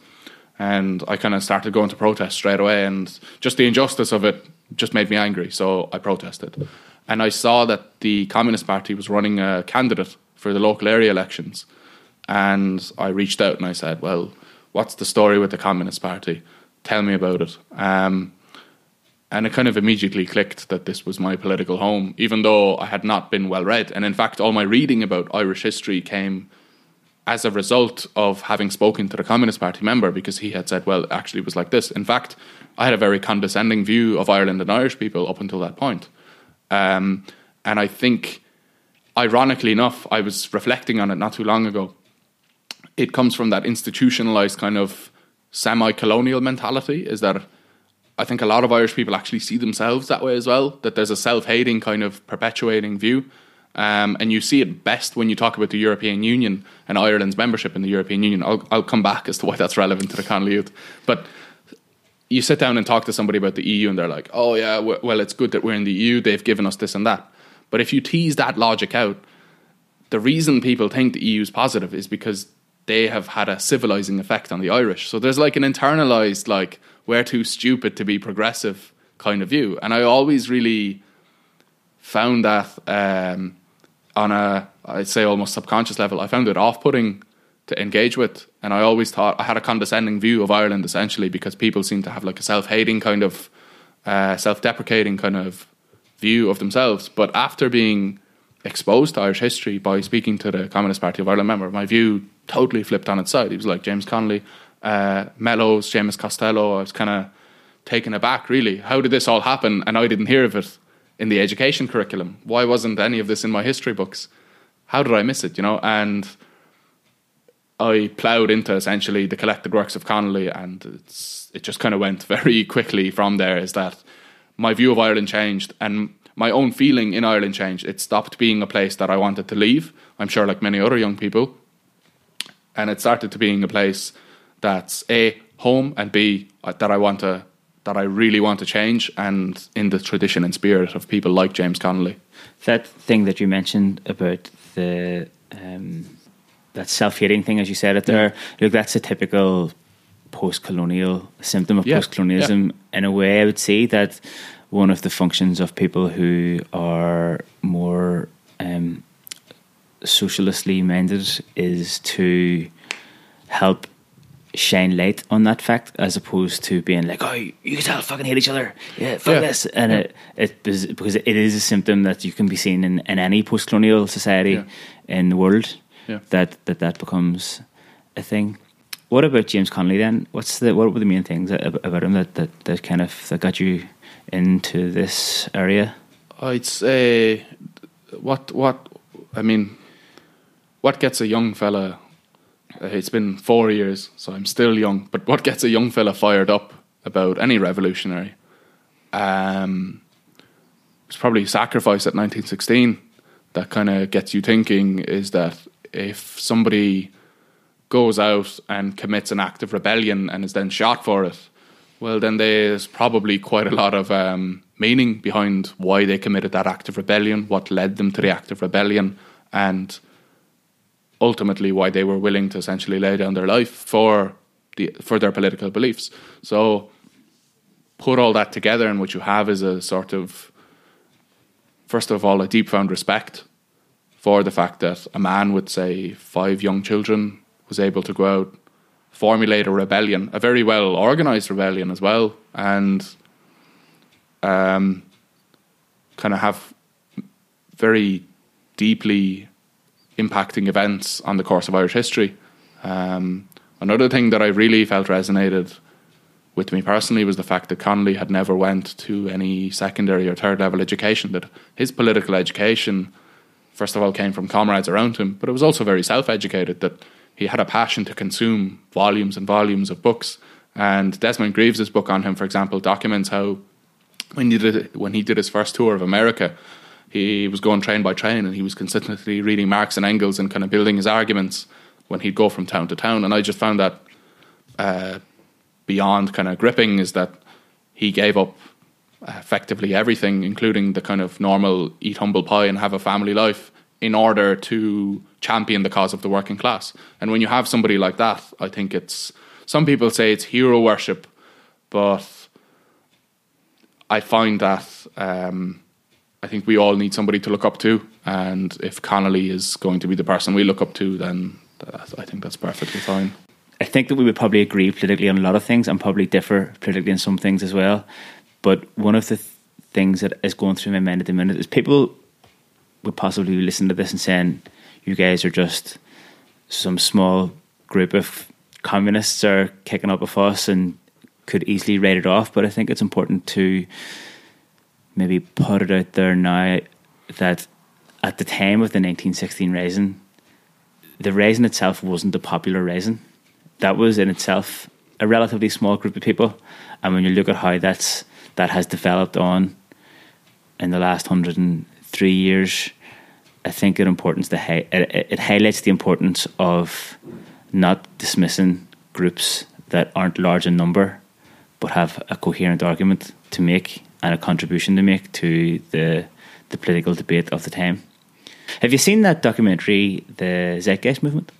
I haven't. No, no. Interesting concepts in there about how society is uh, could be potentially set up, and one of the main things that one of the main arguments of that series of documentaries and that whole movement is that any system, any political system that's based on the exchange of money as the as the main currency of society is eventually going to end up being not to the benefit of the vast majority of the people. What do you think about that? Did you ever think about about the the role that money has? Because Yeah. even if you look at socialism, it still involves money, and somebody's going to have to be in control of it. Yeah. And eventually, the possibility is that the person or the group who's in, who are in control of it are going to have more of it than the rest of the people. Yeah. Which is basically what we have now. Yeah. Um, one of the interesting kind of discussions that was happening in the Soviet Union post World War II was on the abolition of currency and transi- transitioning to a higher stage of society. And essentially, this was the question they were dealing with. Well, how do we go beyond kind of what we have already and have a society where, say, is it going to be barter based? Are we going to exchange goods on a different sort of basis? And it's a curious question to consider, especially because communism, at least the way it's portrayed by Marx and Engels, ultimately argues for a classless and moneyless society. That's the objective, and that's the objective. Um, and the question, I suppose, is well, how do you build towards that objective? It strikes me that for that to function, it can never function as a standalone kind of project in one country. So Cuba can never transition to that because they're an island that's not connected to other. They don't have the means of survival, and ultimately they live in a capitalist world Like they have to buy the stuff to survive from with the currency that somebody's trading with. Yeah, and I think the same will happen to Ireland, and I think the Soviet Union was essentially in the same position. Even though it was quite a large country that had a lot of natural resources, it still ultimately had to trade with other countries on some sort of currency. Um, so to abolish money, it would seem to me is that that would require every country in the world, or at least eighty percent of them, to have the capacity to trade amongst each other or exchange goods without using money, which means that most of the countries in the world would have to be socialist. So it's a kind of a problem for the far future, but it's always nibbling away at the back of your head. And it's also a question about like what about corruption and what about greed? And then there's also the, the my favorite bingo question, well, what about human nature? Um, and kind of these are the kind of questions we're always dealing with as well. And some of them are easier to put aside like others. Like for example, for human nature, I find that I don't think people take into consideration how much of our being is nurture versus nature. If we were raised with no influence from birth, we would run around with clubs in our underpants, hitting each other over the head. That's that's kind of the basic Neanderthal being. Whereas everything else we're taught, um, and the example I always give is: Are children born racist? And everybody knows they aren't. They don't care what color another person is. And I think it's the same for a lot of other values. The value you place on commodities or or whatever, or on yourself as an individual, or on on a number of other aspirations. It's all nurture. It's all given to you by society. And I think in order to change our view even of money, you have to change how people interact and understand society, which means the collective kind of upbringing of people has to change as well. Um, which kind of leads me to answer, I guess, the question partially with regards to human nature is that in order to change how people interact with money, you first have to change how people interact in general. Uh, there's a good Lenin quote. It's something along the lines of "Give me a generation of young people, and I'll change the world." And that that's literally what he meant, is because they weren't going to raise them according to the way Tsarist Russian schools were going to raise them. They were going to raise them in a new kind of. There was going to be a new Soviet citizen who didn't, who had different priorities. And uh, a, a more anecdotal example is my dad was always telling me um, about when he was in school and he was a pioneer, one of the tasks school students were given and they were paired off, this was their social duty to society, that they would be given a pensioner to look after for the duration of their time in school. Now, this doesn't sound like it doesn't sound like anything. It doesn't sound like anything special. But even the minuscule of those type of things aren't done here. And you have to wonder how did that impact his understanding of his social responsibility to society? How does he see elderly people as a result of being tasked in school? This was your social duty.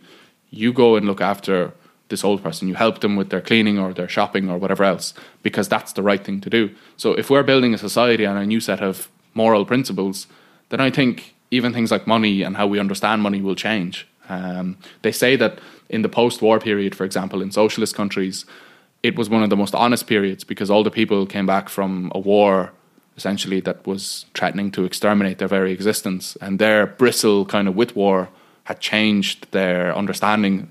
I would say even advanced their understanding of socialism and its importance.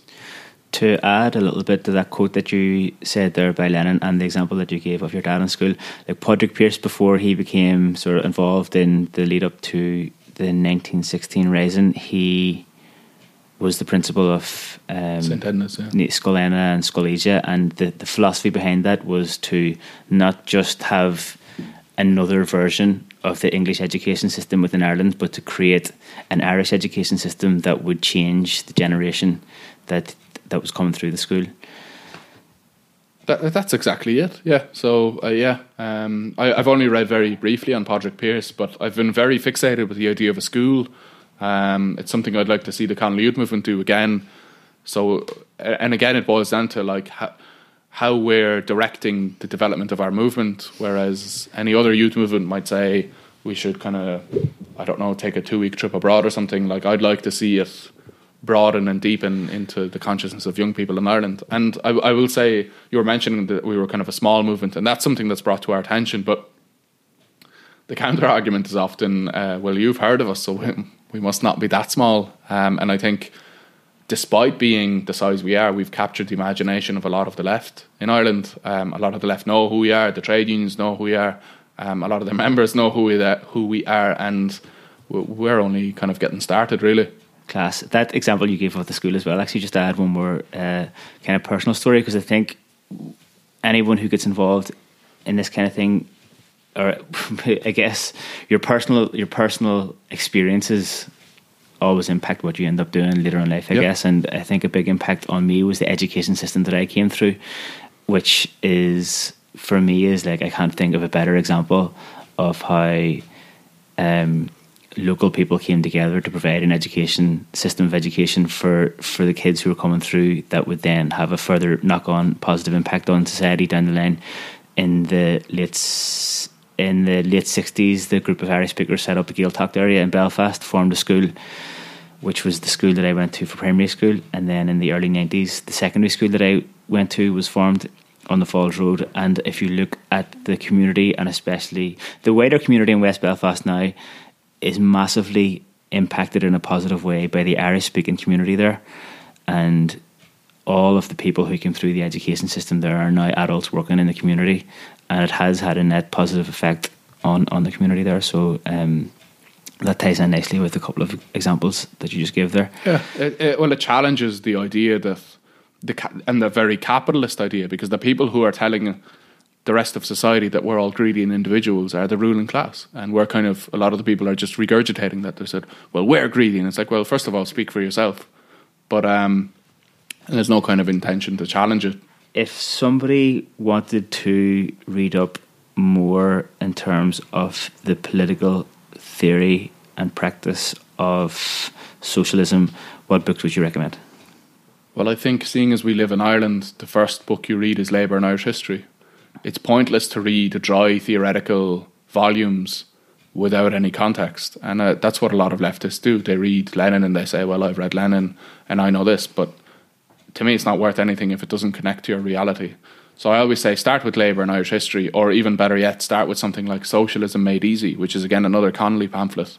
And as the title is quite self explanatory, it, it really breaks down in a simplistic way what socialism is. And it, I think if you're an inquisitive person by nature, you probably want to follow up on more of the terminology that Connolly uses or how he understands society should be organized. Um, I think pamphlets like Wage, Labour and Capital by Marx need to make a comeback because we're not having discussions about, like we were talking about, who actually, who first of all creates the wealth and who's the benefactor of the wealth. We seem to be having discussions that are very superficial. We need free education, we need free healthcare, and we need loads of public gaffs. Well, hey, that's socialism. But that's not what we're talking about. Um, and we need to be going back to the economics of how socialist society could hypothetically be organised and how it has been organised in other socialist countries. How can people keep up to date with what's happening with the barracks, the Connolly Youth Movement, and any events that you have coming up? I think you can just find us on Facebook, uh, like any other organisation, or our website, cym.ie. Um, there's updates on both of those organs. Yeah, thanks a million for doing the podcast. Thanks for coming, yeah. yeah. Gura míle de Alex a CC Slum agus an chora sin a hafid mar is grach. What did you think about that episode, lads? I would be really interested to hear your feedback. There is probably some stuff in there that a lot of people will agree with, maybe some stuff that people wouldn't agree with, but I think that one of the most important things that we can do at this point in time is to start a political discussion where we can hear both sides of the story in a well presented and sensible sort of a way or sensible presentation. And I think that that's exactly what Alex just did with some of his political opinions and views and those of the Connolly Youth Movement. So let's use this episode to start that conversation. You can start it or join in on it through any of the social media platforms that the Rebel Matters is on Instagram and Facebook namely you can also do it through the Patreon where you can also support the Rebel Matters podcast and as usual, thanks a million for listening and for getting in touch with me and for sharing the Rebel Matters podcast around.